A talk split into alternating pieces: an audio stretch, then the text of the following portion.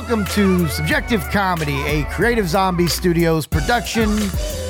And a rarity, I'm actually recording in Creative Zombie Studios. That's right. I just got done with the Summer of Sloss. If you've been following along on Instagram, Facebook, Twitter, and all that, you know that I spent most of my summer uh, driving Uber and then going and hanging out with my good friend, my daughter's godfather, the king, Daniel Sloss, and actually new information, producer BS. By the way, producer BS is here as well because I don't know how to operate this stuff. Daniel, this past June, recorded his third Netflix special, which is insanity because the first two came out last September. The rest of the shows, those were the the Austin shows were the only ones he did that show, uh, which I believe is called Now, and that was for Netflix. The rest of the time, he was doing his newest show, which he debuted this year, uh, X. X was just bought by HBO and it is going to premiere this fall. He is going into rarefied air, uh, Chappelle, Gervais, Rock, Seinfeld as guys who have had both a Netflix and an HBO special. I think it was about three or four months ago. I said to, I believe it might have been Eric Samari, I could make a valid case for he's already one of the greatest in history. And this puts my this gives me a really solid case. So congratulations to my good friend. This was a very fun summer. Uh, Austin was the highlight. Obviously, it was the actual Netflix taping. Afterward, we went to a little speakeasy next door. I got to hang out with one of the higher ups at Live Nation. A guy named Jeff was very cool. I got to meet Daniel's mom. I got to meet uh, his manager. I got to meet uh, Kai. And if you've seen the videos of uh, Kai, he, he's one of my favorite human beings. We came up with the greatest joke in history so everybody else can stop doing comedy. It is anytime anything happens, you wait about two seconds and then you just go, Born in the USA. Kai was uh, wonderful. He he was he's a knitter. He's got a problem with knitting. Uh, it was a little bit of an issue. Him and Daniel had a competition, but Kai is a little bit addicting to the knitting. Uh, it was honestly fun to fun to see comedy done from that side of the spectrum, to you know, professionally and well done, and uh, everything else. Watching the Netflix recording and seeing all the stuff that goes into the filming of that and camera placement and all that was very cool. And of course, my favorite part, if you know me and my ego, was uh, did I sit in the uh, audience uh, every damn night? Yeah. Why? So I could do that thing where I walk up to Will Call, tell them my name, and they go, "Oh yeah, you're the guy that's really important." And then I walk by all the commoners who are still getting searched as I walk in with all my drugs. Um, but we had a blast. Harper got to go to Cleveland, Detroit, and then she saw him in Indianapolis this year, uh, which now means she's seen him three times and me only once. But I get it.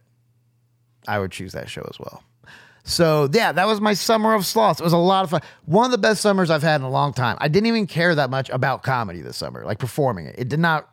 It wasn't one of those things where if I went a couple of weeks away from it, it was because like that right now bothers me really badly. If I go two weeks and I haven't been on stage, I'm very rusty when I get back on stage the first time. At least I am in my head, and I also I get very antsy and irritable about because I need to get on stage. I need to get that approval of strangers, and it didn't happen this summer. I did so much fucking Ubering. And you would have thought that would have ruined the summer. No, none at all. It was, I think maybe because also I was around so much comedy uh, off stage. I mean, we had a lot of fun. We went to a barcade almost every night. Uh, played. Have you ever played the competitive Pac-Man producer BS? Where you sit down at the t- and you try to. It's the best game ever. That and the joust. Have you seen that? Seven people on each side. Five of them have to collect berries and put them in these holes. That game is amazing as well. Uh, you got to ride the snail, I think.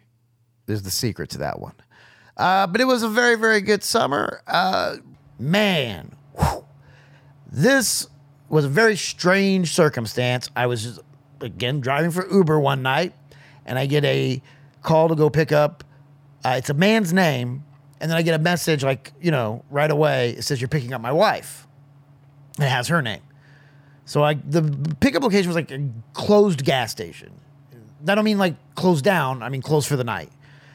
And I pick up this girl, and she's probably in her. I think she was. I think she was like early thirties, late twenties, maybe a little older, maybe mid thirties. And it's also been a while since I interviewed her, so memory is not the greatest. Uh, but when I picked her up, she said, like, one of the first things she said to me was, You're picking me up from being homeless the past 19 days and taking me back to my husband. I thought was strange. And as you'll uh, uh, discover, uh, her husband is not the greatest guy in the world. So that was one of the reasons why she left. And she had been homeless before that for a lengthier period of time. Um, the reason she basically became homeless in the first place was she started in the army. She was serving overseas in Afghanistan or Iraq. I don't know, whatever, one of the countries we were feuding with for bullshit reasons that had more to do with money than actual uh, freedom. And because uh, let's be real, aside from like just the fact that September 11th happened and it was a you know like whatever, like how much did your life change? My day was the same. If we're gonna be real, like it's been long enough now. My not much of my life changed after September 11th. You know, like I think it changed for Manhattan and around there. But if you live in fucking Indiana, not shit. Shit didn't really get altered. Except for people would be like, "Ooh, did you hear? There's a threat on the Chase building," and I'm like, "No, there's not." Yeah, it's like, it's like that's what we terrorists don't go after us. We don't have shit to offer. They know that. They took out the most important building in New York, and America shut down for half a day. Like they could wipe out Indianapolis off the map, the Walmart in Cincinnati would still be open. So um, yeah, one of those countries we were fighting. She's over there. She's she gets blown up. Like she's in a, a truck that gets hit uh, with explosives or whatever, or hits hits a mine or something. She she's in an explosion in the truck, uh, fucks up her shoulder, and it, you you can see like it's it's like part of her. It's like half of her shoulder blade is just gone, and the skin's been like sewn over it.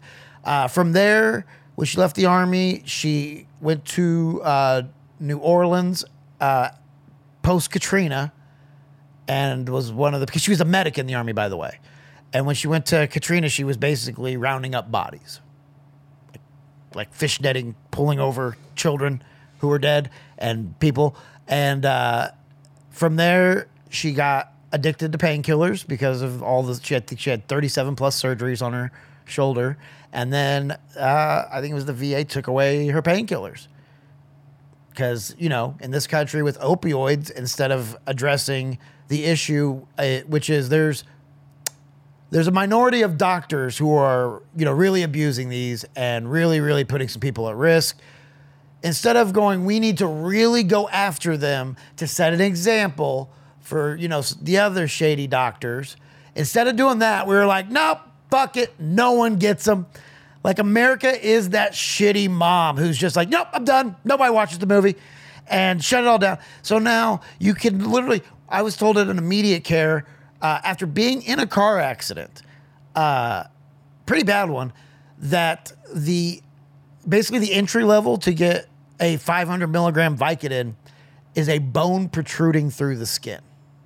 That's where it starts. That's ACEs, by the way. He's on a bone protruding through the skin. Just fucking kill me right then and there. I'm, if I look at it, I'm dead anyways. So uh, she loses her pain prescription, and using medical knowledge and explaining it, just starts doing a little bit of heroin to, you know, act in its place.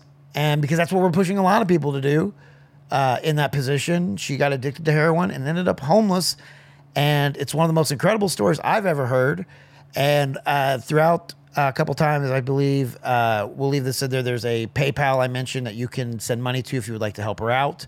Um, she as as far as I know to this day, she's still bouncing between a house with a spouse that she does not care for, doesn't seem like cares much for her. I mean, obviously, like if Michelle's homeless, what what day of 19 are you out there getting her back? One? Maybe two. Maybe two. Depends on, depends on why she's out there homeless. Maybe two. Maybe she needs to make a little bit of money before she comes home first. But still, within three days max. But if you want to help her out, there's ways to do that. So, yeah, this is one of the most incredible stories I've ever heard. I think you're going to enjoy it. So, enjoy this interview with a girl's name that I don't remember.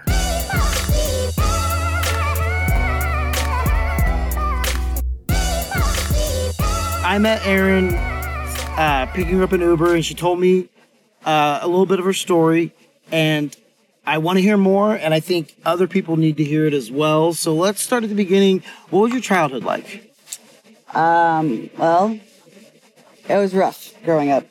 Um, I was adopted at the age of six, and at the age of seven, they decided they didn't want me anymore and gave me back to the state. From seven to the age of 12, I was in and out of foster homes, group homes, and long term placements for children. Um, at 12, my biological mother finally came, found me, got custody back of me. But at that point, I didn't care because one, I was institutionalized. I had always had that structure from as long as I could remember, and everything that I had been told was she didn't want me anymore. And so when she finally came and got me, I did everything in my power to start going to juvenile and get arrested, going to girls' school. What what what was the reason she gave you up in the first place? Um, she well, she had gone into the hospital um, for having some psychological issues. She's always had um, problems on and off, and um, so she had gone into the hospital. And while she was getting herself better, my adopted dad uh, decided that I was too much to handle and that he didn't want me anymore. And so he surprised her with a divorce while she was in the hospital and said he was taking custody of me. And when he was granted custody of me, he signed me over to the state.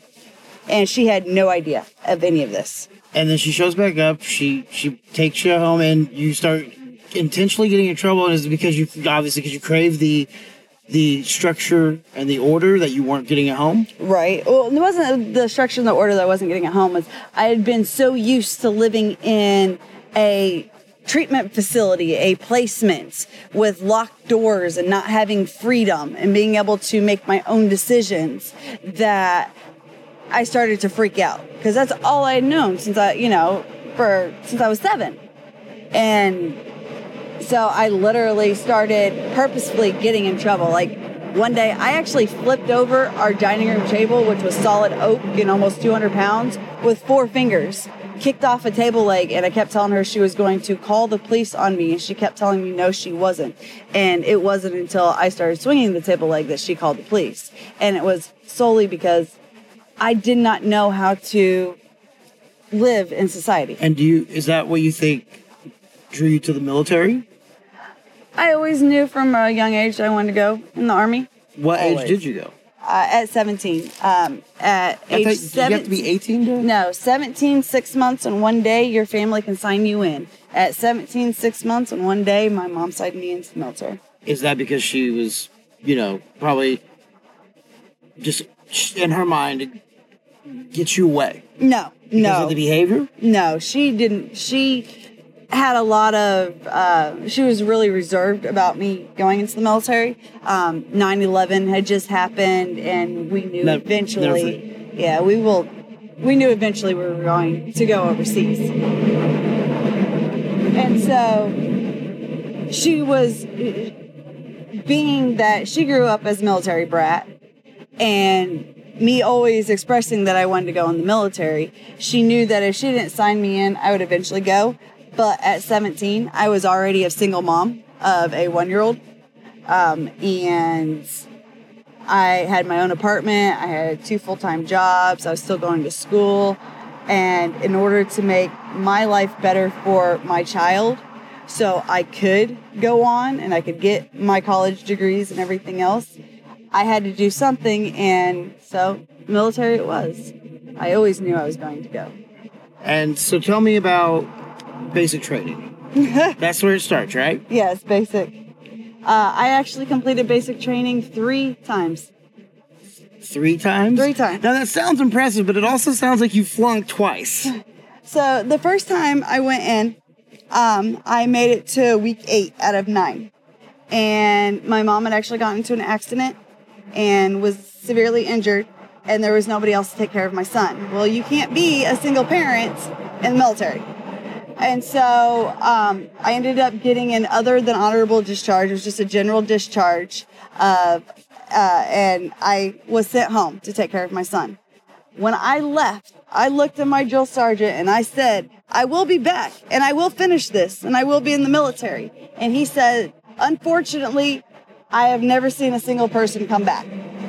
Well, And year, you came back twice. a year So- later, a year later, I walked into reception at Fort uh, Leonard Wood, Missouri, and lo and behold, my drill sergeant from the first time I was in was at reception, actually winding down. They put him at reception and stuff so they can, you know, calm down before they go back into the actual military because they're so high strung while they're drill sergeants.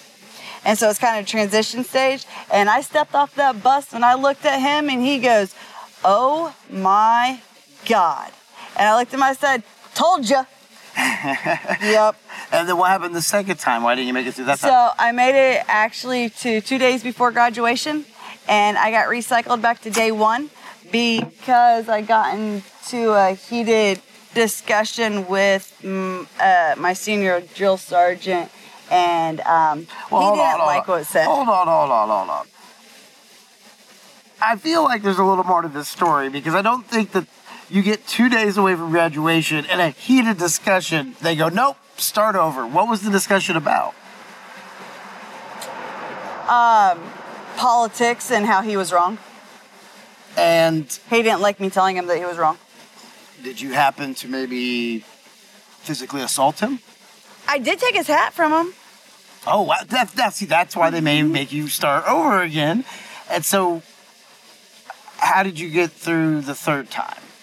Um, pretty much slept for nine weeks because I had already gotten a go on everything. I was already there at graduation. Oh, you're the you're the kid that's al- you're the kid that got held back and already knows the answers to the test Pretty and knows what the much. questions are beforehand. Pretty much, because my drill sergeant, when I got to my third company, my drill sergeant immediately made me platoon leader, and uh, because I already knew everything, and every single time we'd go to like the obstacle course or we'd go to you know the gas chamber or something, he would look at me. Do you want to do this or do you want to sit out?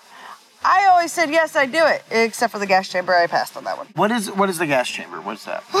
the gas. I mean, I know what a gas chamber is, but Right. what, what is it in context? So we, you walk into this um, concrete small building, no bigger really than a gazebo. You can get like 20 people in there, and you stand up against this wall with your back to it, and you walk in originally with your gas mask on. And the drill sergeants are standing. You have a couple drill sergeants standing there, and they take these little CS tablets, and they are so concentrated. They're more concentrated than what police sp- spray at your face. They're even more concentrated.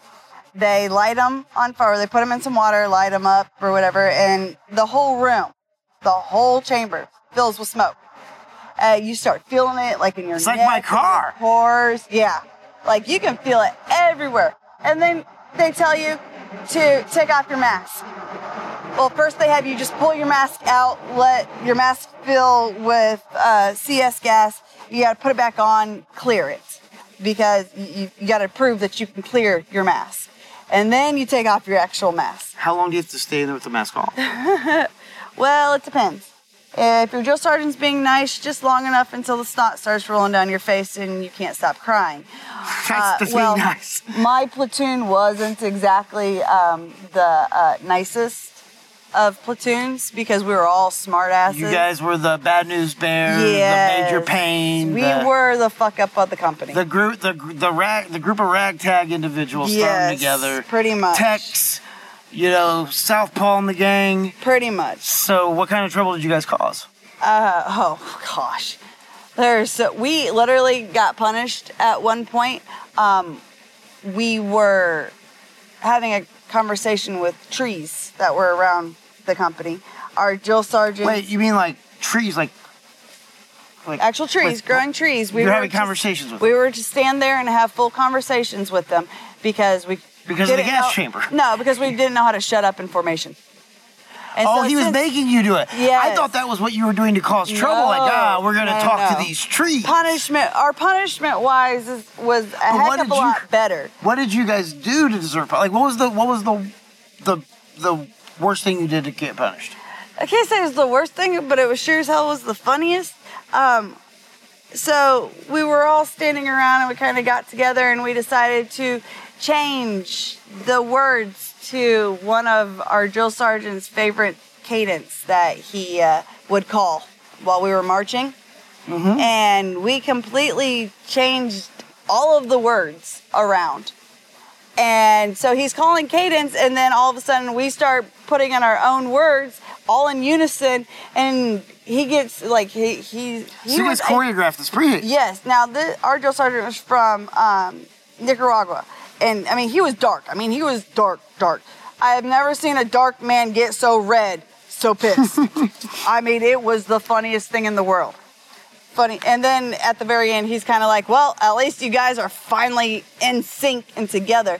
But because of that one, we literally were sent out to uh, the pit, which is this big sandbox and he all he gave us a broom and told us that we could come in once um, we got done sweeping the pit.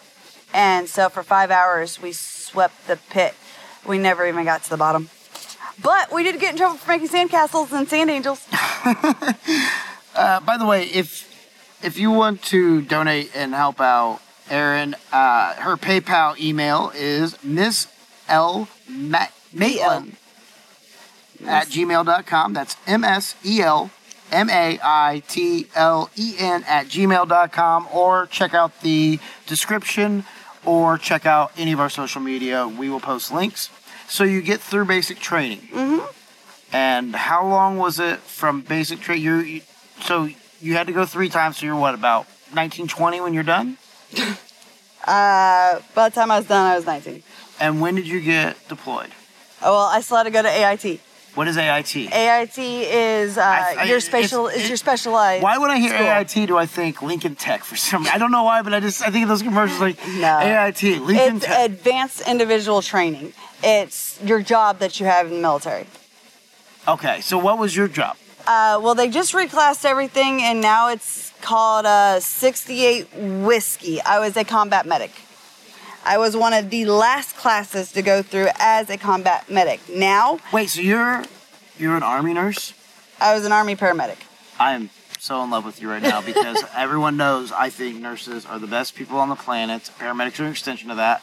Uh, they're the hottest people on the planet. They have the best senses of humor, and they're amazing. So what what a- what was that training like? How many times did you go through it? Uh, actually, I only went through that one once. Okay. Um, and And where it- do you go after you get done with that training? Do they just Well, it depends. Now, um, when you go through, you go through as just a medic. But if you graduate um, the top five in your class, you can, they give you the option to go on to is pretty much paramedic school. Okay? I graduated second in my class. I sure as hell went on to become a paramedic because I wasn't satisfied with just being a basic EMT. How long did that take? All in all, um, uh, 18 months. And where did you go after that? Uh, after that, I actually came home. I was in the National Guard for a while. And what did you do in the National Guard? At National Guard, I was a medic. Um, and we actually, Well, National Guard. Where were you stationed for that? uh, I was stationed in downtown Indianapolis at Stout Field. So you probably had like a pretty I was easy with gig. I was with EchoMed 38th MSB. EchoMed is no longer there. They disbanded us. When they disbanded us, that's when I decided to go active duty. I didn't want to What was so wait when you say Echo Med? EchoMed. That was my company. Okay, and then uh, what was like the day to day life? Uh, I was a weekend warrior. I went in on Friday And what, evenings. What were you doing uh, Monday through Friday at this point? I was working.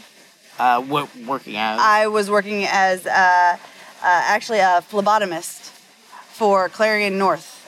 and I obviously know what that is, but for some of our listeners, fill them in. What is a what is a phlebotomist? Is that where A you get obviously where you grab Every- no. ass all day No. and fill the bottomist? No, uh, no, actually, uh, we were called vampires because uh, we drew blood. We drew everyone's blood. So Paul Rudd worked with you and uh, Pretty Stacey much, Dash. yep, yep. Uh, so you drew okay, and how long were you in the National Guard?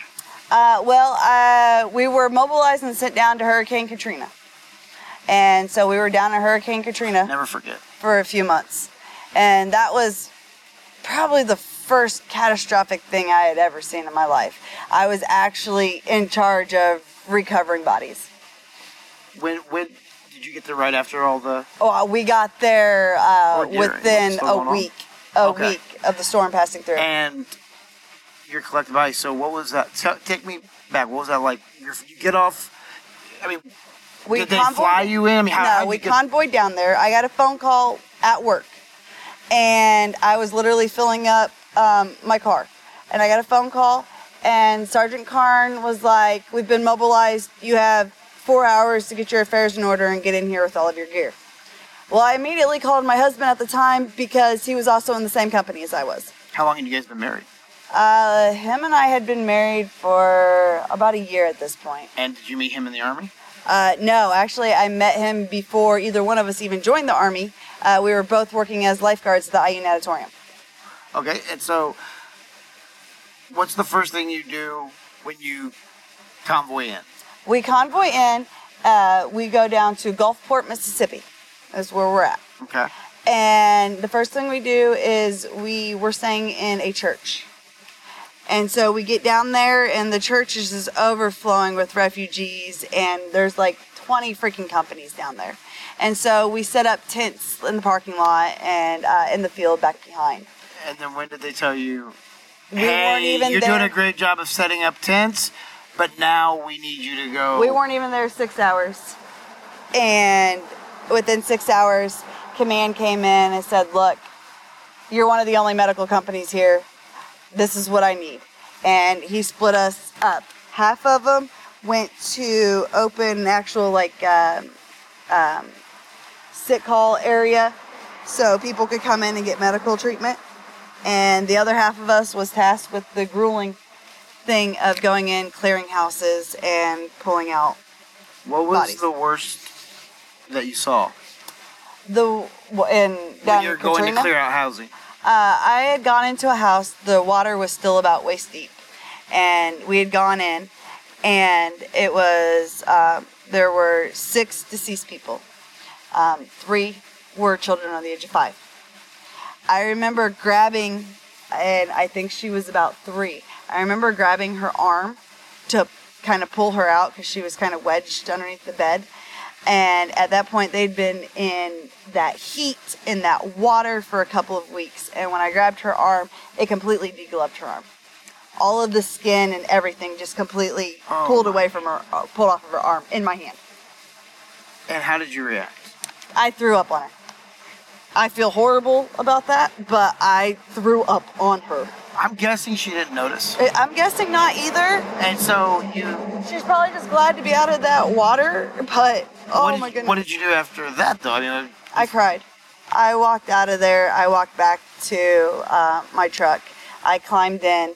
Um, my partner goes to climb in next to me. I told him to get the heck away from me. I needed some space, and I cried for about, I don't know, an hour. I had kids that age. You know, I, at home, I had a four year old and a two year old at home.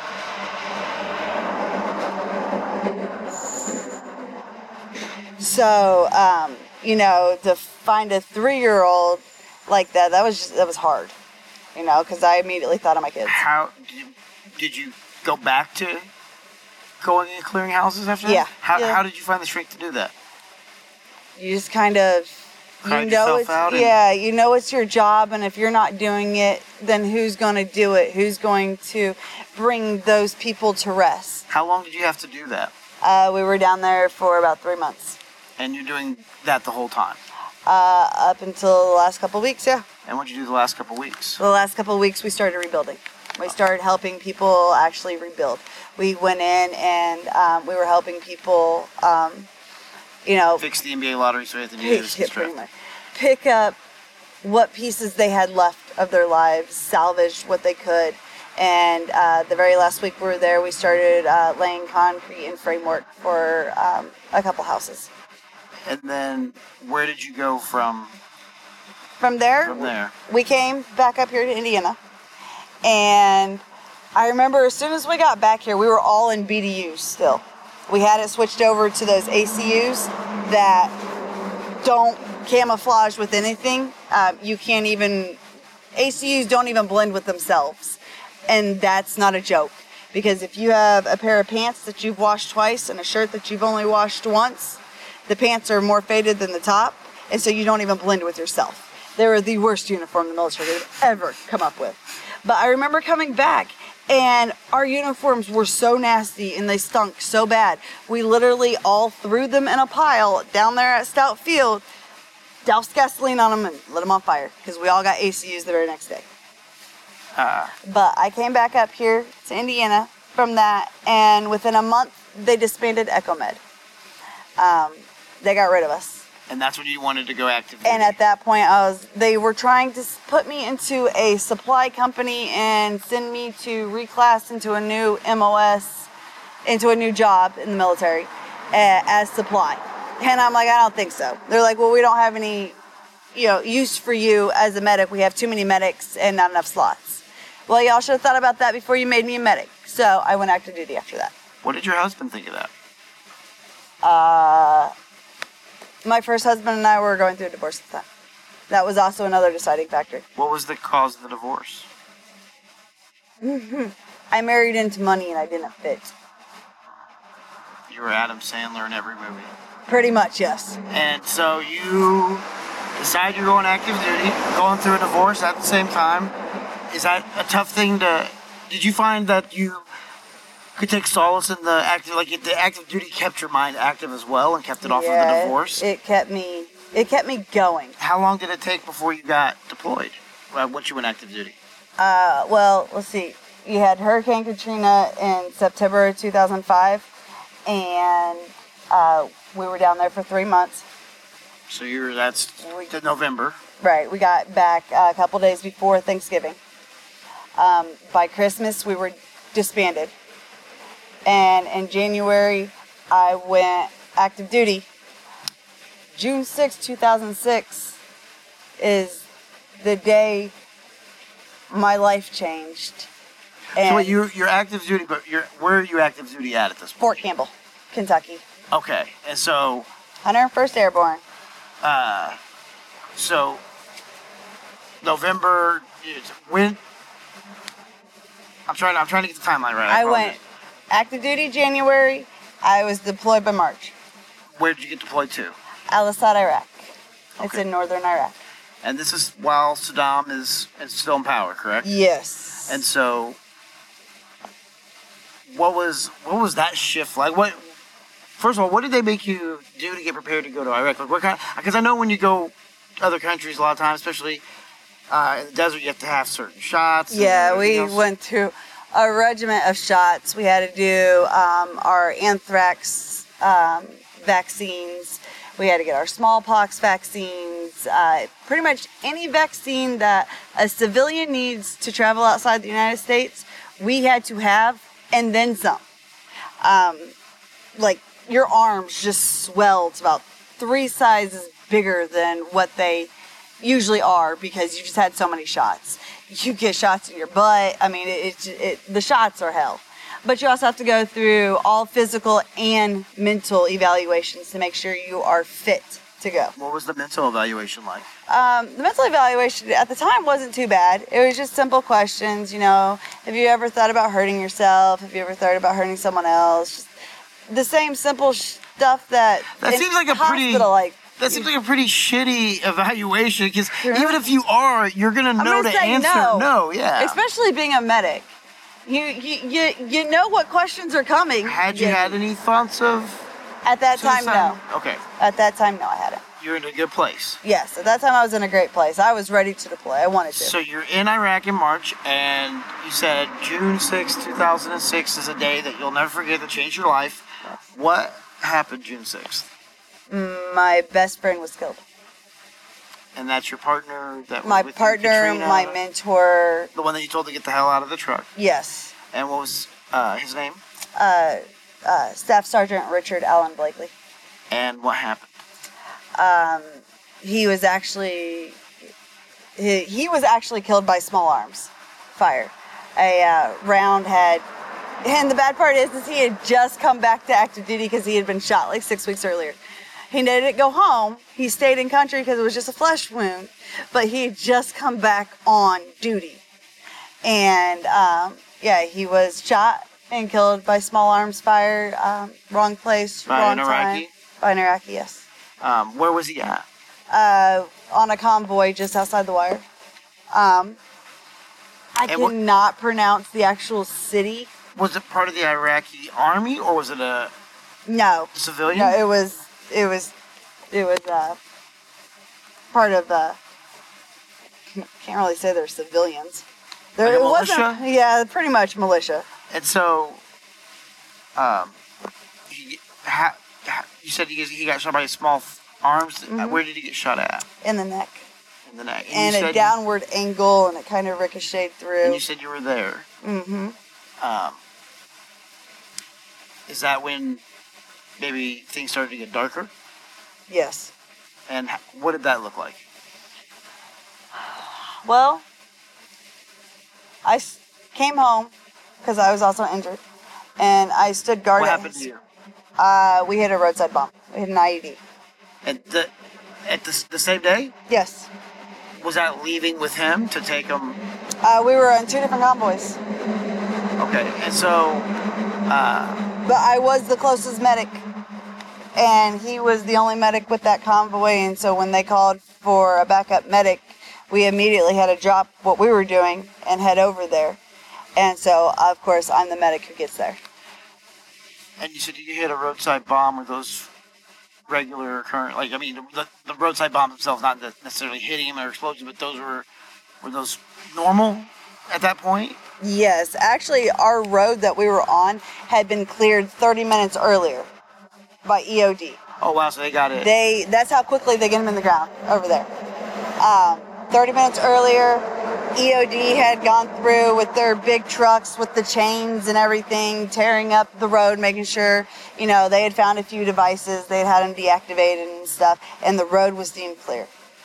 And within 30 minutes, Where were you? Were you driving? no, I was not. I was actually in the back, and um, What do I- you remember about the explosion? I had just just stood up. Someone had thrown a roller Coban at me, and me and my OCD, I can't have my ambulance anything out of place. Everything's got to be perfect. So of course I stand up to grab it, and just as I stand up to grab it, I made the comment, you know, it's really shitty that we are outside the wire on June 6, 2006. So on 666 as a medical company with no security or backup, no support, nothing. I was like, man, they're just asking for trouble. And as I said, trouble, less than 30 seconds later, we hit the IED. And I was thrown into the ceiling. The Humvee flipped a few times. If I had been sitting in the airway seat, still in my seat where I was, I would have been the first KIA of that roadside bomb because my seat was completely gone. It was obliterated. There was nothing left of it. What do you remember uh, after you landed? Like, I remember it was almost like slow motion. Like I can I can still recall all of the stuff in the back of the ambulance flying around me. I remember grabbing the ceiling um, because we have bars that go across the ceiling so we can stand up and move around. And I remember grabbing the bar on the ceiling and kind of almost at one point doing a handstand. And I remember thinking, are we flipping? And then, boom, we come crashing down. And we land on the hood. And so everything that was down is now up, and you know, we're all backwards. I remember crawling out, and we came under fire. It was an ambush. And uh, we came under fire. I remember hearing constant medic, medic. Of course, I'm the only medic. And I remember while pulling one of my guys back behind cover, someone yells, Doc, you're bleeding. And I yelled back, It's not mine. About five minutes later, I'm going to apply a tourniquet to a soldier who had a um, complete amputation from the knee down. I went to apply a tourniquet and realized that my hand wasn't working. My arm wasn't moving. Yeah. And because of the shock, the adrenaline, everything going on, it wasn't until that point that I looked down and realized there's more blood on me than there should be. This isn't somebody else's as I had thought. This is mine. And that's when I started to assess myself and I realized that my right arm was literally being held on by strands of fat and tissue. There was nothing left. My arm was just hanging there. What was that feeling? There was a sinking feeling. I wasn't concerned about myself. I was concerned with if I only have one arm, how do I apply a tourniquet? How do I do CPR? How do I get my guys out of here to safety? And I was still at that point more concerned because of, you know, the military just pounds this into your head. It's the next person, not yourself. I like was the Patriots. Right. I was pretty much. We just don't deflate our balls. um, I was more concerned about my soldiers that I was responsible for and saving their lives and making sure that they're going to make it home to their families. That I didn't know what to do. I froze for a split second, literally a split second. And at that point, I had made the determination that yes, I would love to go home and see my kids again, but at this exact moment, those soldiers are my responsibility, and I'm gonna do what I have to do in order to make sure that every one of them gets out of there, even if that means I have to give up my life. And How did you get out of this this whole situation if your arm is just dangling? Uh, well, I continued to still perform my job the best I could. I was using every other part of my body. You know, I was I was literally holding pressure over a wound on somebody with my foot at one point. You know, I'm literally sitting here putting a tourniquet on one-handed and using my mouth and holding pressure with my foot like at the, the, exact same up time. game of Twister. Pretty much, yeah. And Left foot here, right foot or right arm or Right arm hand here, right right, arm arm, stub. stu- stay. and right arm gone. Mm-hmm. And so, how did you? When when it's all over, what what what was required Uh, to 37 surgeries later, thirty-seven? they wanted to amputate it, and I told them they could go screw themselves. so They weren't taking my arm. They said that I would have very limited, if any, uh, mobility in that arm whatsoever. And I said, an arm is still better than nothing because it would have been a shoulder amputation, which means there's no, I would have never had a prosthesis. It would have just been gone. Oh my! And so how how long of a period were those thirty-seven surgeries over? Um, my first surgery was in um, the end of June of 2006, and my last surgery was three years ago. Oh my goodness! So from thirteen years, Mhm. and I mean, because honestly, you're wearing a tank top right now, and honest in the car, I did not notice this at all, and even looking at you now, like straight on, you don't notice Until you get to the until side. you see the side, you see the scar, and you have like a small. It, but I have no fat, no muscle, nothing. It's all metal and bone. and you said it doesn't even work. No, no, I have about 5% movement in my arm. And so, how much of an adjustment was that? To, did you have? Did you start with five percent and it's never grown, or did you start with like one percent and then you had to build? I actually started with more. oh, and after the surgery, after this surgery? after the first surgery, um, I had actually started with quite a bit, and um, the problem is, is I also had a traumatic brain injury during the IED blast. I actually have a small portion of my brain that is completely dead. Um, I will never. I have a large portion of my brain that is completely dead. That's what comedians are. but uh, because of that, I now have seizures as well. And at the beginning, I had I was having uh, up to 20 seizures a day. My longest seizure lasted 27 minutes. You don't breathe when you're having a seizure, and I was having full grand mal seizures, so my entire body was spasming. during these seizures. I had had my first surgery and um, I had my first seizure all on the same day. Oh my god. And um, they think actually me going under anesthesia is what caused me to have that seizure. And that's when we realized about the traumatic brain injury.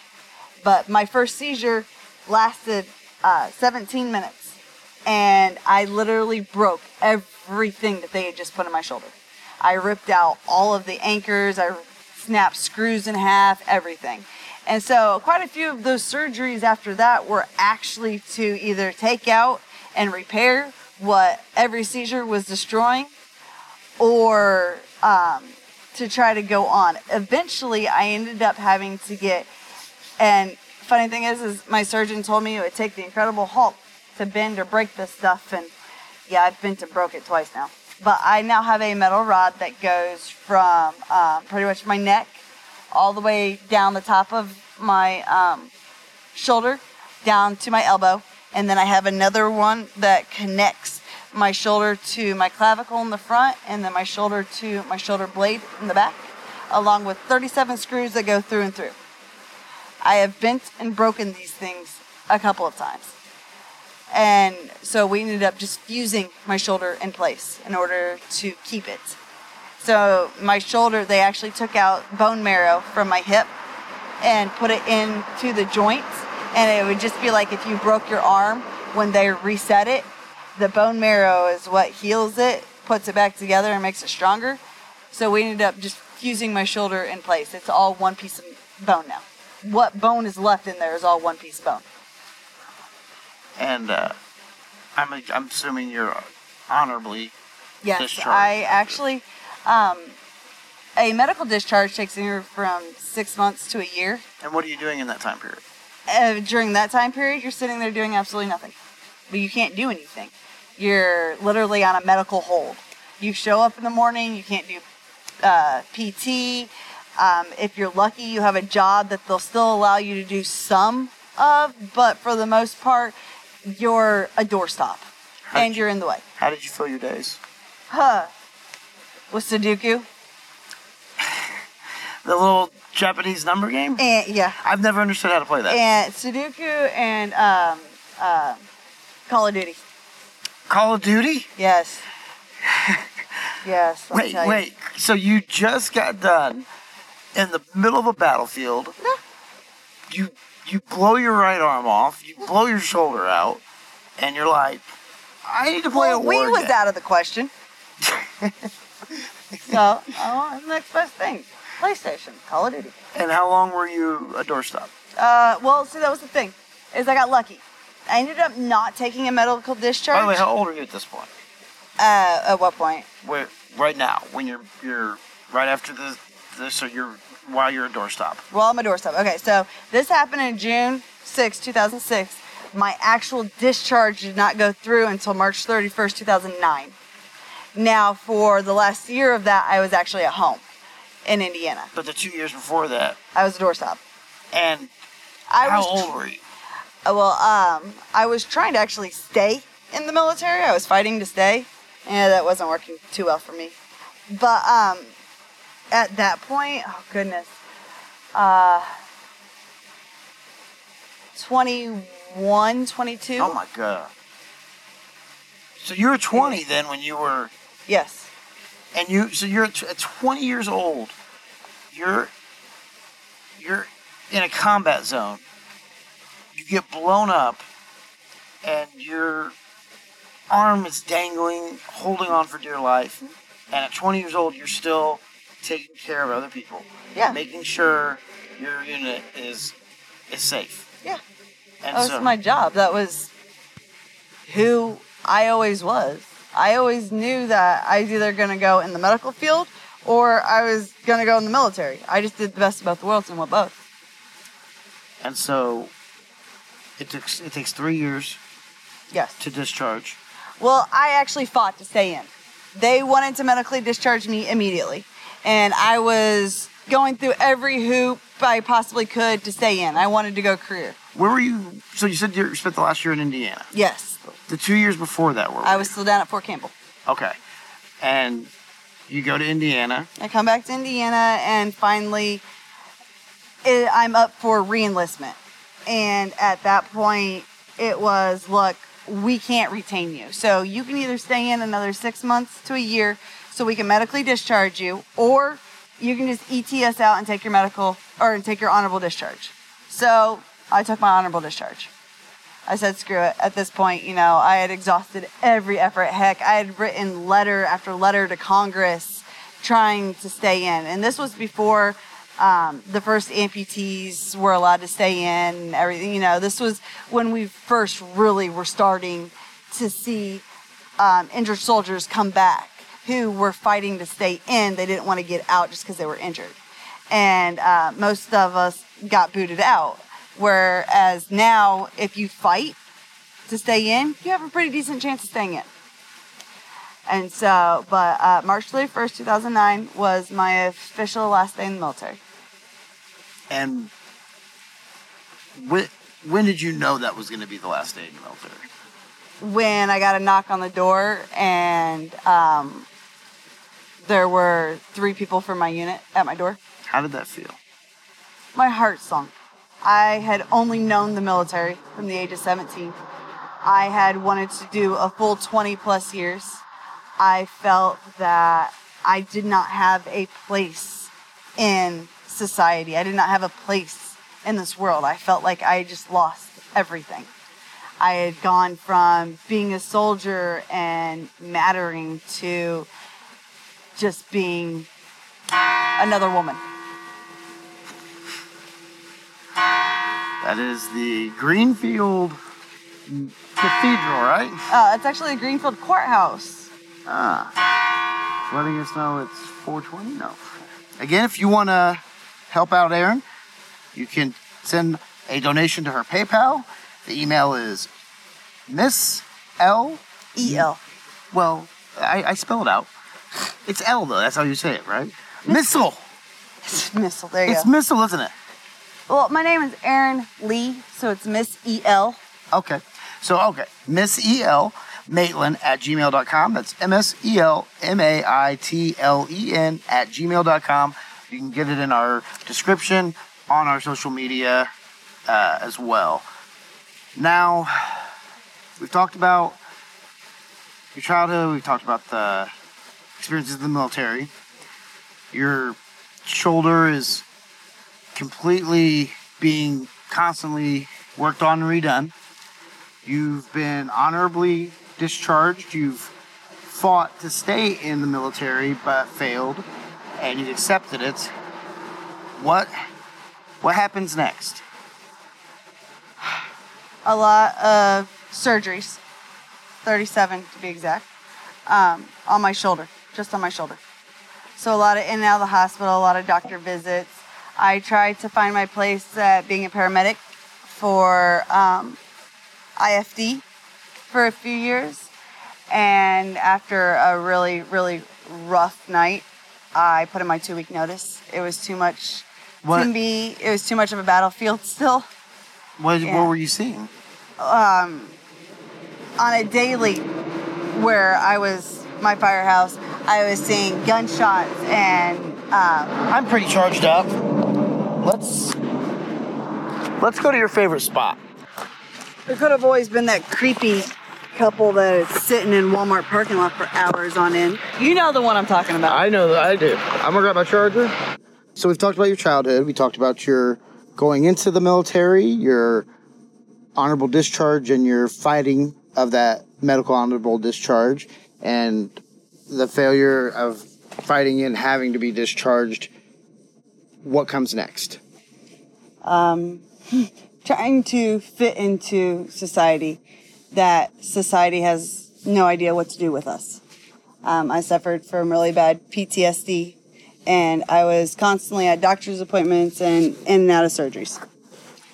And so, um, really trying to find a place to fit in to do anything. Uh, I worked for um, IFD, the Indianapolis Fire Department, for a few years And after a really rough night at work, I put in my two week notice and I actually didn't even finish my two weeks. I just couldn't anymore. This is our second take. It's honestly, it's it's very fitting that we are now sitting in front of the sacrifice, commitment, honor, courage um, display, and it literally says at the bottom, "Lest we forget those who did not return."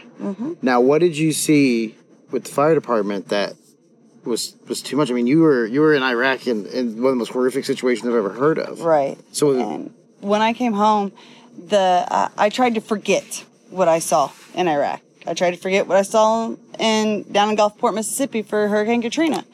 Um, at that time, I was trying to forget, but the problem was being working for IFD in the firehouse that I was at, we were constantly, at least once a shift, we got a gunshot or um, we got a knife, or the worst was um, we'd get calls to on domestic violence, and we would go out to a house and a wife had been beaten to a bloody pulp. A child, you know, had watched. My worst night was we actually went on a call and um, a husband had killed his wife in a fit of rage. He was drunk, he was high on meth, he killed his wife.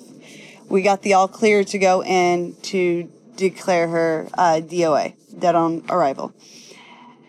Get into the room, and we're not even in there two minutes, and I hear something in the closet. I'm thinking, okay, what the heck? I go, because I'm standing right there. I literally go and I open the door. There is a five year old little girl hidden underneath a basket of clothes holding her mom's gun. She thought it was her dad coming because she literally just watched her dad kill her mom. So she was hiding in there with her mom's gun and she thought it was her dad coming for her when I opened the door and she fired. And I was hit Where'd you get hit at? right here and there. Oh, what? I didn't even notice that scar. That yeah. Oh my goodness, that's right in your bicep. Yeah. And what was that feeling?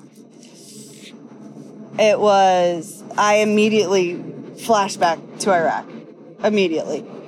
And Was a thought was was there an instinctive thought to defend yourself against her? no, because when I looked at her, I saw my daughter. So I immediately just froze. Um, I had come from a, my first marriage was an extremely abusive marriage. And so I knew exactly what she just witnessed. You're, you're talking about the the guy that you met that you were in the army with. Yes. Um, And so I've had multiple husbands, and um, up until this last one, every single one of them were in the military. so what did you what did you do when she fired? I immediately snatched the weapon out of her hand. I snatched the gun out of her hand. Oh wait, so okay, so wait, so you this is obviously not a visual medium. You got shot in your left bicep, which means you had to snatch the gun out of her hand with your arm that doesn't work. How did that? How? how? Uh, well, at that point, I still had a heck of a lot more movement. We Oh, that's right, 'cause it was a- it was a progressive up to where I have no movement. So how much movement did you have at that point? At that time, I actually had too much movement. My shoulder, I could be standing there talking, and my shoulder would just fall out of socket. oh my god! because I had no muscle or tendon holding it in. It would just fall out. And how do you, what do you do when that happens? You go to a back in? corner and kind of just hit it, and it pop, pops back in. Oh, It got to the point where I didn't feel it anymore. The first few times it dislocated, yeah, that was hell. But it got to the point where I didn't even notice it anymore. There was actually one night while I'd been drinking and we were playing darts and I threw a dart and just throwing the dart, my shoulder popped out of socket and my date had to tell me. I I just love this idea of you like walking around like a very fancy party and your shoulders just hanging down the whole time. Actually, I went like that as a Halloween for Halloween one year. Um, I went as a uh, um, zombie, and I purposely dislocated my shoulder and just let it hang there all day, all, all night long at this party. That's pretty good. You could have done the Michael Jackson zombie Pretty too, much, the, the, you know? the thriller dance. Okay, yeah. so what? That was your last night, correct? That was my last night at IFD. I came out to Greenfield and um, I worked for Greenfield as a, a paramedic for um, a very short period. And uh, by then, the surgeries were taking a huge toll. And How many were you up to at this point? uh, coming out to Greenfield, I think it was up to like 15. Wow, not even halfway through. Yeah. What would eventually be. So, what were you doing for work at that time? Um, I decided to take a break from work. And I just And were you married did- at this point? I've always been married. Well, I mean, but were you were you and your husband living together and I think I was going through divorce number four, three or four at this point. and this is another military guy Yes. and Actually, husband two and four are the same guy. And husband three in between wasn't even for 30 days.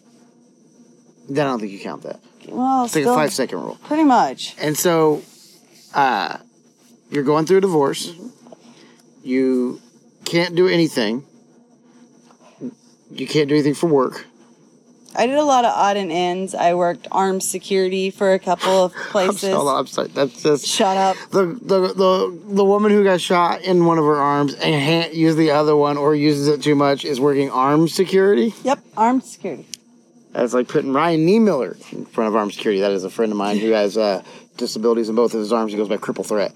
He's on America's Got Talent right now. Check out Ryan Niemiller on America's Got Talent. That's He's awesome. gonna make the top five. So, um, you're working armed security. What do you do? What is what does that mean? I honestly, I, I mean, I know, but let's inform the audience. Um, I'm working construction sites um, in Indian, different places in Indianapolis.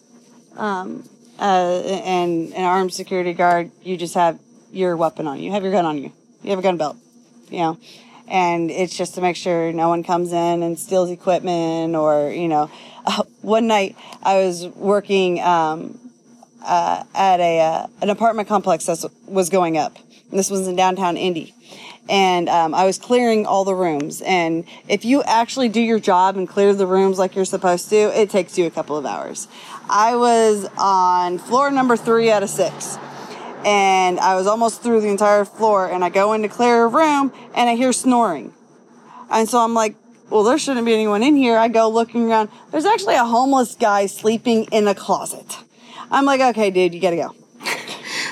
I was like, you know what? Better yet, because it was storming that night. It was really nasty out. I was like, better yet, I'm gonna put it in my report that I told you you needed to leave now.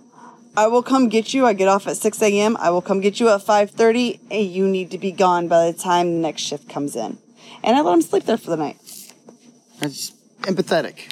We need more of that in society. So, what do you? How long did you do the armed security?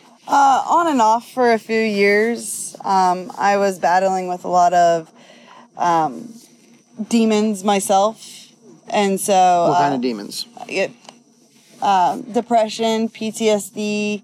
I don't think those are demons though. Like demons to me are like alcoholism. I had a couple suicide attempts. I was drinking quite heavily at the time, unfortunately, and I was on large doses of pain meds uh, through the VA. Large doses of pain meds. And uh, what were you doing? So you were you said it was on and off with the armed security. What was what were you doing? Anything for work on the off? Um, I was babysitting my best friend's kids. Um, just, uh, I do a lot of uh, sketches, drawings, paintings, and uh, I make jewelry and rosaries. And so I would make that kind of stuff and kind of sell it, especially at like veterans art fairs and stuff like that. Um, just little things. Fighting the VA for my disability. And so how long did that last? You said. Um, Well, really, up until now. Okay, so okay, so um, because th- there is a drastic change coming. Yes. Um, When did that happen? the which Jurassic? So okay, let's just go through. We've we're you're at armed security. Mm-hmm. Um, what what happens next? Just guide me through. I had my first suicide attempt. Tell me about the first attempt. My first suicide attempt was um, actually in 2009. It was right after I got out of the military. It was in September 2009. Um, I was working for a place called Hardigg Cases. We were actually making um, military footlockers and um, field desks and stuff. I had told my parents I was heading to work like I do every night, and I told work I had a family emergency and that I couldn't come in. So nobody knew where I was. The old tell the school your mom needs you to come home. Tell your mom you're going to school. Go to your boyfriend's house. Okay, and so um, what what did you where'd you go and what did you do? I was actually parked um, here in Greenfield. I was parked in a vacant um, house. I was in an alley, backed into a um, driveway of a vacant house. And it was an extremely cold, cold, cold day. Like, I mean, we were down into like the 30s already. It was freezing that day. I had taken 300 fast acting sleeping pills and 300 extended release sleeping pills with a bottle of vodka. I closed my eyes and didn't expect to wake up. Apparently, because it was so cold and I was sitting in my Jeep with the um, engine off, my uh, body core temperature dropped. And when it does that, your heart actually slows down to try to preserve limb and life.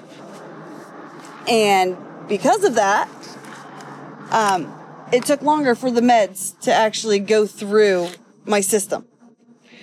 Now, I had apparently had already passed out, but an officer had gone down the alley earlier, um, heading to um, a domestic call or something, and had seen someone asleep in the front wheel, or seen someone asleep behind the wheel. On his way back out, like 20 minutes later, he said that he saw the same person behind the same wheel in the exact same spot. He actually thought it was drugs. So he comes up, knocks on the window, no response. Knocks on the window again, no response. He tries the door, of course, it's locked. So he takes his punch and he breaks out the window.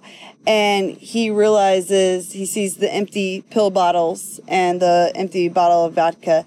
And he doesn't even wait for an ambulance. He literally throws me in the back of his squad car because I was two blocks away from the hospital and takes me to the ER himself.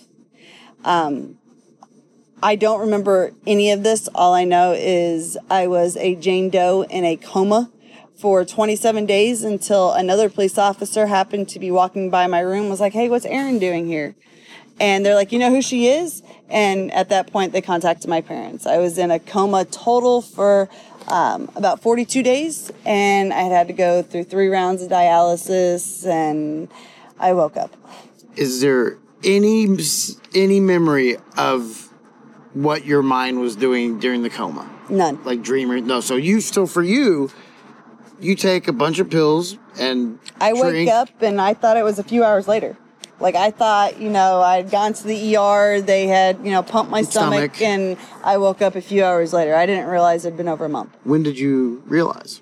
Uh, my mom came in and uh, she was sitting down with me and I was still in and out, in and out. I only remember bits and pieces and she was uh, crying, asking me why. And I don't remember my response. And I was like, what does it matter? I'm awake now. It's only been a few hours. And that's when she broke it to me that it's been over a month. And that I was actually a Jane Doe and missing for 27 days. What?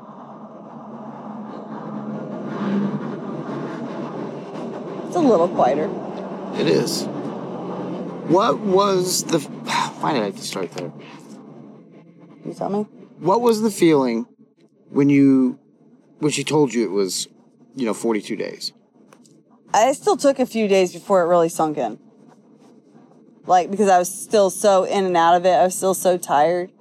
Um, I was hearing what she was saying and what the nurses and doctors were saying, but it wasn't quite registering and sticking yet. It was still a couple more days after that that it really started to sink in that I failed at life, I failed at the military, and I even failed at killing myself. Great. And so, uh, did you go home with your mom? Yeah, yeah. I was cleared and went home with my mom. How long uh, after you woke up were, were you cleared? Um, about 14 days later. And when you went home with your mom, what happens next? Where where do you where do you go? What do you do? What do you? I mean, yeah, because I mean, you're in a coma for 40 days. 42 days. You get out. What do you do when you get home?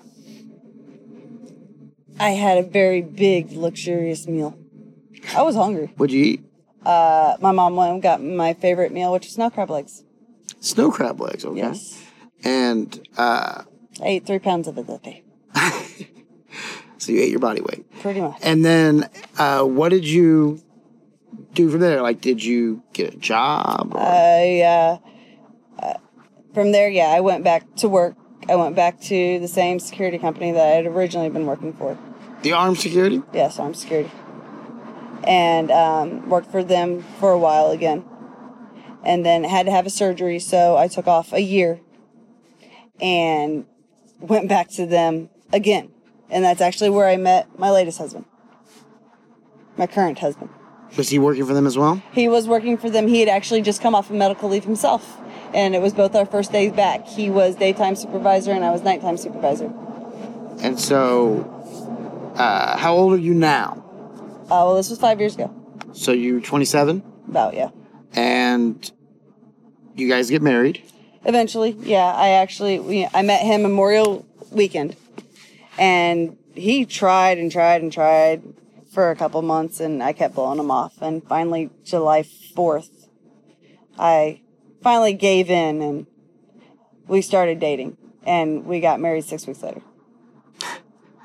And so, I've done the whole be engaged for two years, plan everything out, and it ended in divorce. I've done the whole wait 30 days, get married, and it ended in divorce. So it doesn't matter if you wait to get to know somebody, you know, completely through and through, or you just jump right into it. If it's going to end in divorce, it's already in the stars. Justice of the peace marriage. Uh, no, actually, we had a ceremony. Uh, one of his uh, best his best friends' father um, was an ordained minister, and we got him to come out. And uh, I had my son with me, and he had his daughter, and uh, his mom and brother came out, and it was just a little itty bitty little thing um, uh, at the park in Plainfield. What was the marriage like at the beginning? It was great. Everything was great. God, it was like I finally hit the lotto. And yeah, I mean, it was absolutely amazing. Well, and unfortunately, like most lotto winners, kind of into tragedy. What? When did it start to go south? Um, I was having an emotional affair with somebody. And Well, you weren't physically cheating on. no, them. I was not physically cheating. You were just I would- investing in that person. You not were just investing is I would instead of turning to my husband when I had a problem, I turned to him. and who was him? Um, Well, his name was Colin. I mean, how did you know him? Work. Okay. and it started to kind of tear a rift between the two of us because of what his ex-wife had done to him. Which was, Uh, she was pregnant before the divorce was even final. I'm guessing, with someone else. Yes. And so he's getting jealous. He's getting jealous, which is causing more issues. Um, I can't really say he beca- he becomes over possessive and not so much controlling, but he was trying to dictate what I could, couldn't do, where I could and couldn't go, you know, money I spent, who I talked to, and yet it wasn't happening. Not happening. So we had our first separation. And where did you go during the separation? Um, I actually went to stay with my best friend who was living with her dad at the time.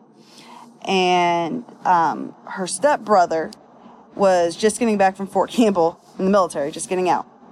And him and I actually started dating, and we dated for seven months. And I lived with and them. then got married. No, know, just kidding. I lived with them and everything like that. And um, in that seven months, my husband had at least five women that I know of, including the one that when I called him and said, "Hey, tell whatever whore's on your couch to leave. I'm coming home." He literally hung up the phone, looked over at her, and said, "You've got to go. My wife's on her way home." And so, I went home. how did the relationship end with him? The seven months. we'd gotten into a huge argument and i mean i i viewed it as we were living together we were sleeping in the same bed together we were together he viewed it as some a roommate that lived in the same bed with him. Oh. And so, I mean, it really, he did not want a relationship, one. Two, he didn't want to be with anyone who had a kid. And I definitely had a child at the time. And it was just one of those, okay, it was fun in the beginning. You're hot, you're sexy. It fizzled out. We can be friends. Okay. And how did you feel about it? In all reality, I felt like I was robbing the cradle because of how young he was, and he just was not mature enough. So it was a. It wasn't a devastating. No, no, no. And then I did- felt no remorse whatsoever when I packed my shit and left. Where'd you go? I went home. I went back to So my guys- husband. At Oh, that's time. it. He tells the whore to leave. Yeah. And so. He had an uh, apartment in Indianapolis, and so I packed my stuff and I went back. and how how long were you back? Uh, well, I was back. And when is this, by the way? uh, this was um, uh,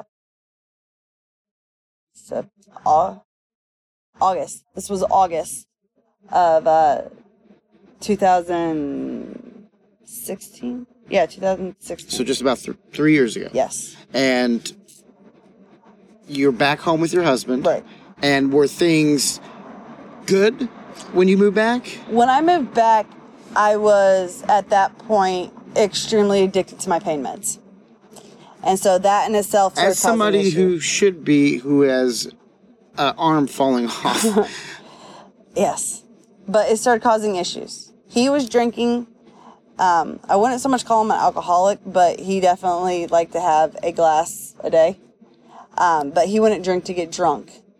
But my addiction to my pain meds started to take a toll. And I wasn't even home two months before I attempted suicide again. and how did you attempt it this time? This time it turned into a two and a half hour SWAT standoff that ended with me shooting myself.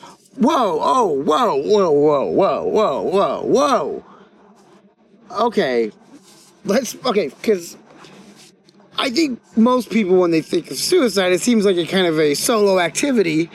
So, the day that you decide you're going to make a second attempt at suicide, mm-hmm. guide me through from waking up to apparently you shooting yourself after a SWAT standoff. I honestly don't remember the first half of the day. The first thing that I remember about that day is my husband and I were in a huge argument.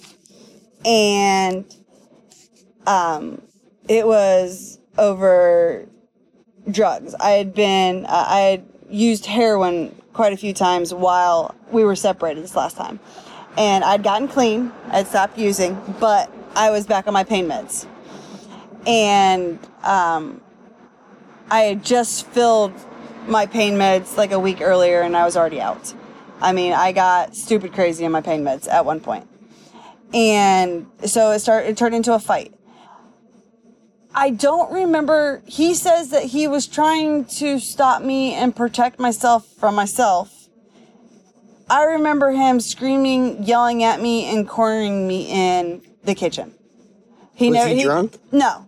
And he never put his hands on me. You know, I just, I've never heard that tone come out of his voice before. And that scared me.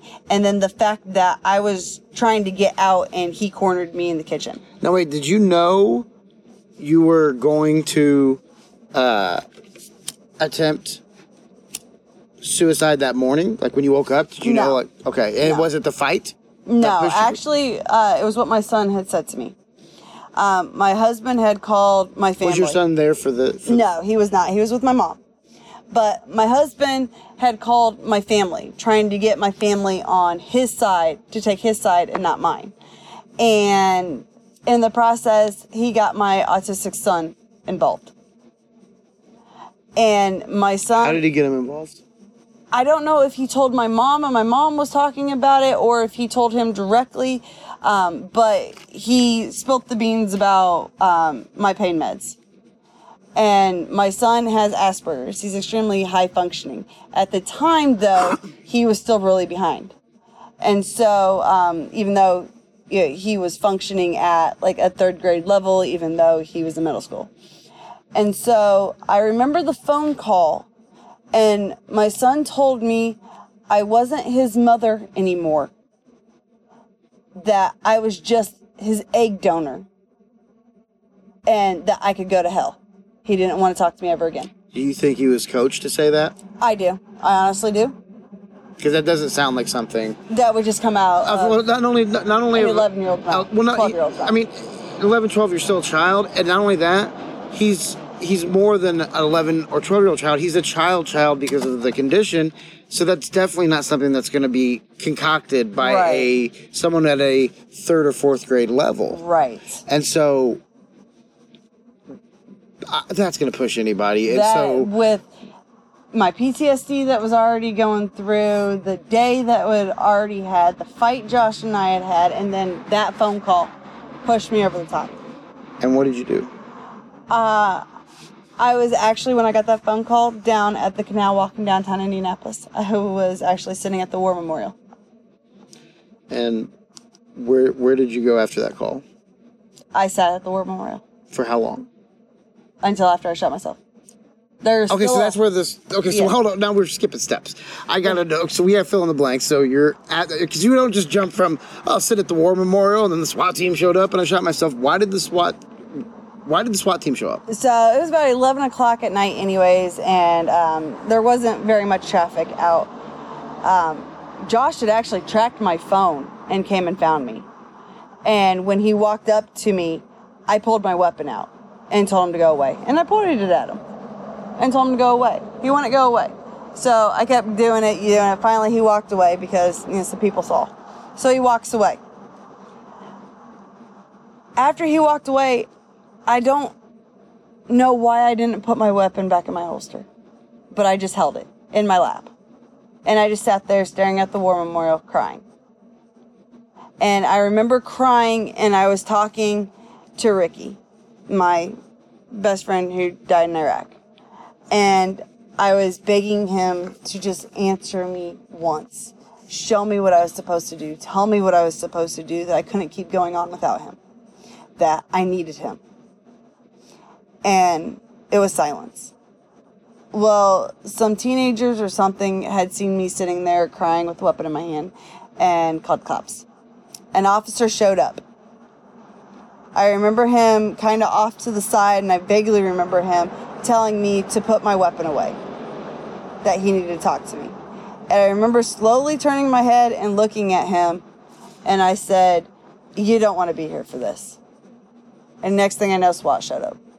They had a negotiator. I had the weapon pointed at my head for over two hours. And that's got to be tough because one arm is has been shot and the other one at what this point is probably starting to break down. So you said you ended up shooting yourself. Did you shoot yourself in the head? No, no. Um, I sat there with negotiators, and actually for two and a half hours with the negotiator and with SWAT right there, there was a lot of laughing going on, like because they were all prior. They were watching military. Brad flicks on YouTube. they were all prior military, and so of course we get into the military topic, and then um, the one SWAT officer who's right in front of me, who's been crouched down this whole time, literally just falls over. And so that just uh, like it just started into you know laughing, which I really took me back, and it made me you know kind of snap out of things. And I moved the weapon from pointed at my head; it was pointed at my chest. I had finally agreed to hand my weapon over. I was literally dropping my clip, my magazine, and I went to clear the weapon because there was no safety on it. So I went to clear the weapon to hand it over. Well, I'd been crying for two and a half hours. It was cold. I was sitting on concrete. And in the process, this weapon had a hairpin trigger without a safety.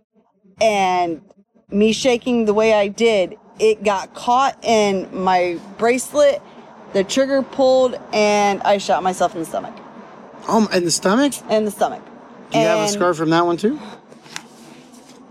Shot myself there. Oh, That's all my wow. surgeries. How many surgeries was that? 14 now. So you've had 37 surgeries on your shoulder, 14 on your stomach, mm-hmm. one on your left arm, Actually, three on the three side. on your oh, Jesus. So that's 37, And 14 is 51, 54, Two on my pelvis, 56, right there. 56 surgeries. And I've had a couple on my eyes. And so they take you to the hospital, you I got lucky. They literally, like, the SWAT medic was the one who had tipped over and was right in front of me. Like I shot myself and gun safety went out of my freaking head and I literally threw my weapon.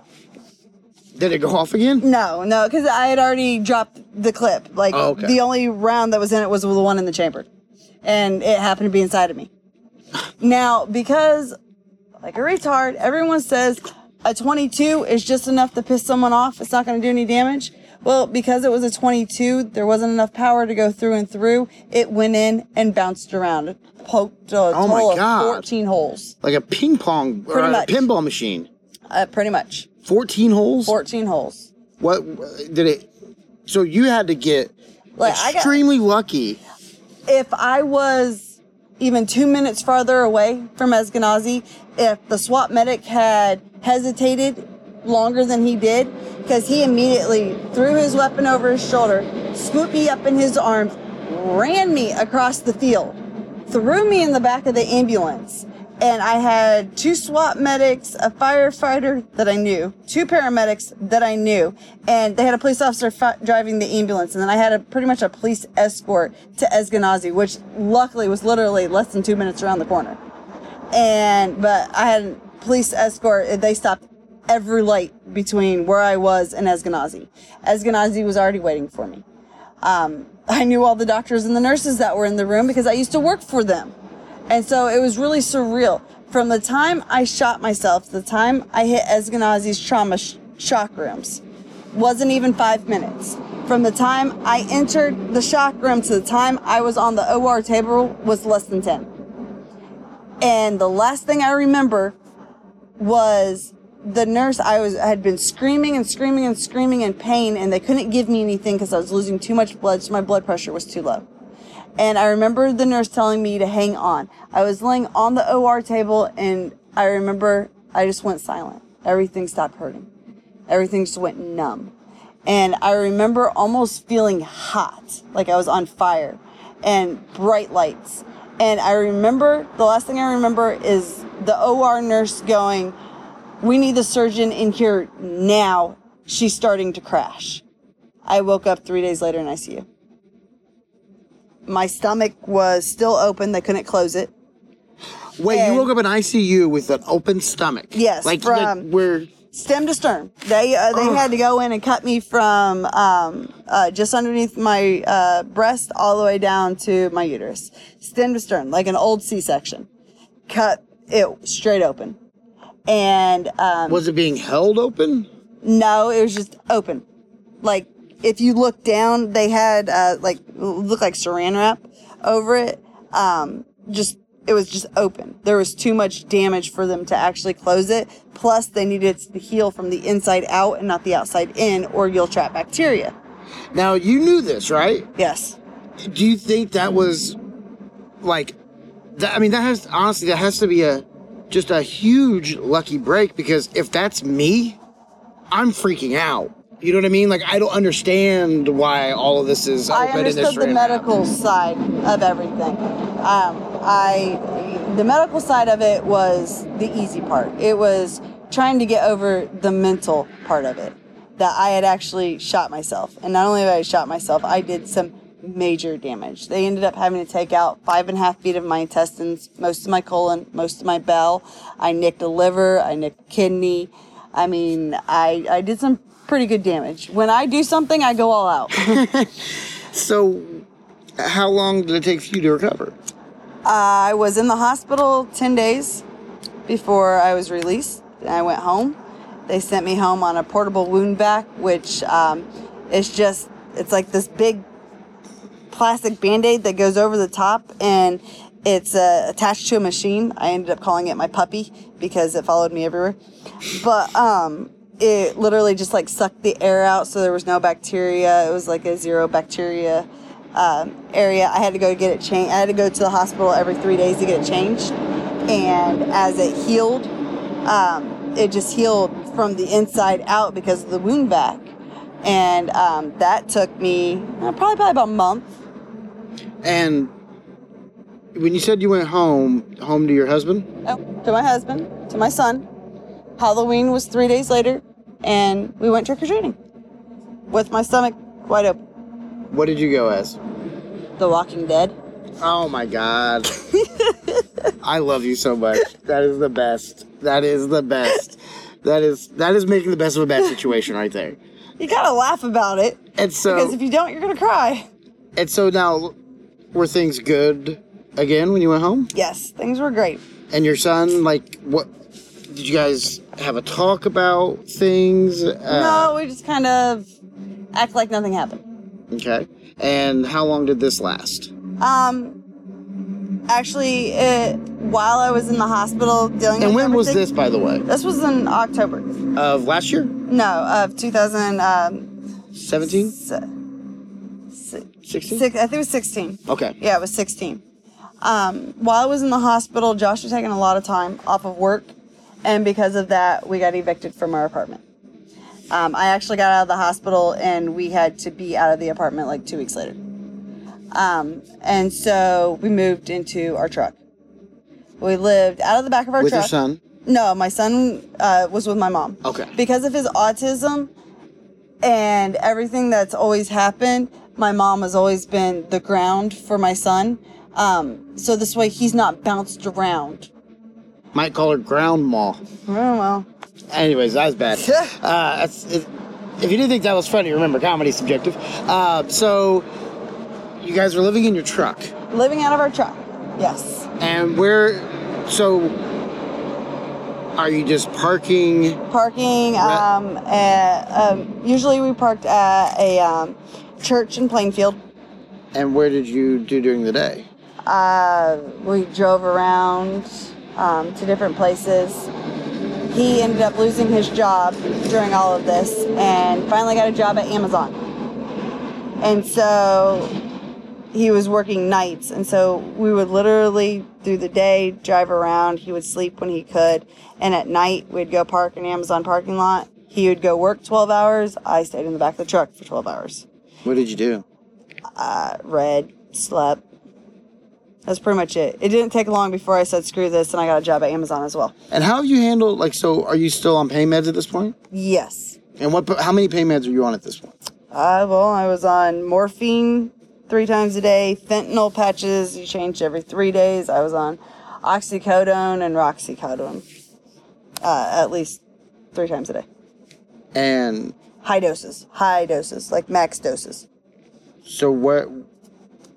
You're you're sitting in the back of a truck for twelve hours a night. It didn't last long before I said screw this and I got a job working at Amazon. Okay. Um, we actually got lucky and a veterans group called HVAB, HVAF, um, in downtown Indianapolis. We kind of got hooked up with, and they helped us get into an apartment. They helped us pay our deposit, first month's rent, get all our utilities connected, and uh, everything like that. Great food pantry, everything. Um, we weren't even in that apartment two months before there was a horrific apartment fire. And uh, like six units were lost, including ours. The fire actually started right underneath my bedroom. Oh my God. And Were you there when it started? I had actually just laid down to take a nap and I smelled smoke, but there were no smoke alarms going off. And so I remember I laid down on the couch and I remember walking back to the bedroom because it was getting stronger as I walked back. I walked back to my bedroom, I opened the door and I could see the smoke rolling up from the from the floorboards. And I immediately darted out of my apartment, ran downstairs. Sure enough, get down to it was the washer and dryer room underneath us. and It was completely engulfed. I take off running upstairs. I'm pounding on every door, screaming, Fire, get out. I gotta pull the fire alarm and it doesn't even go off. There Oh. are no smoke detectors going off. Was there, There at least an axe behind glass? There is no. There are three floors, or four if you count the basement as well. There was one working smoke detector on the very top floor. I had to go through every floor to find the one working smoke de- or one working uh, fire, Fire extinguisher. Oh, wow, fire No, oh. there was one working fire extinguisher in the whole building, and it was on the very top floor. And I had to go through every floor to find it. I get downstairs, and the fire department even says that if I had not hit it when I did with the fire extinguisher, that the entire building probably would have been lost. But because I stood there and I ended up getting second degree um, burns actually in my throat from standing there, breathing in Oh the fire God. as I'm hitting it with. Did you get any burns on your skin? um, I had uh, first and second degree burns uh, all over my arms. Oh my god! And you know what? So okay, I want to say this. So for having been shot in one of them and having one of them that was dangling while, you have really pretty arms. Like your arms look 100% normal. I mean, you can't barely notice the scar there. It doesn't look like you had burned. You know, like it was burned. Yeah, I, I have some little itty bitty marks, discoloration Okay, still, but- but, but- not most, not a lot. And so I got lucky. um uh because we're getting ready to get into the meat of this. Do you want to go to the car to finish this? We can. Okay, let's do that because that way we'll, that should block out most of that. We could also uh, drive down to the park, which is right up the road. Oh yeah, Park there. let's do that.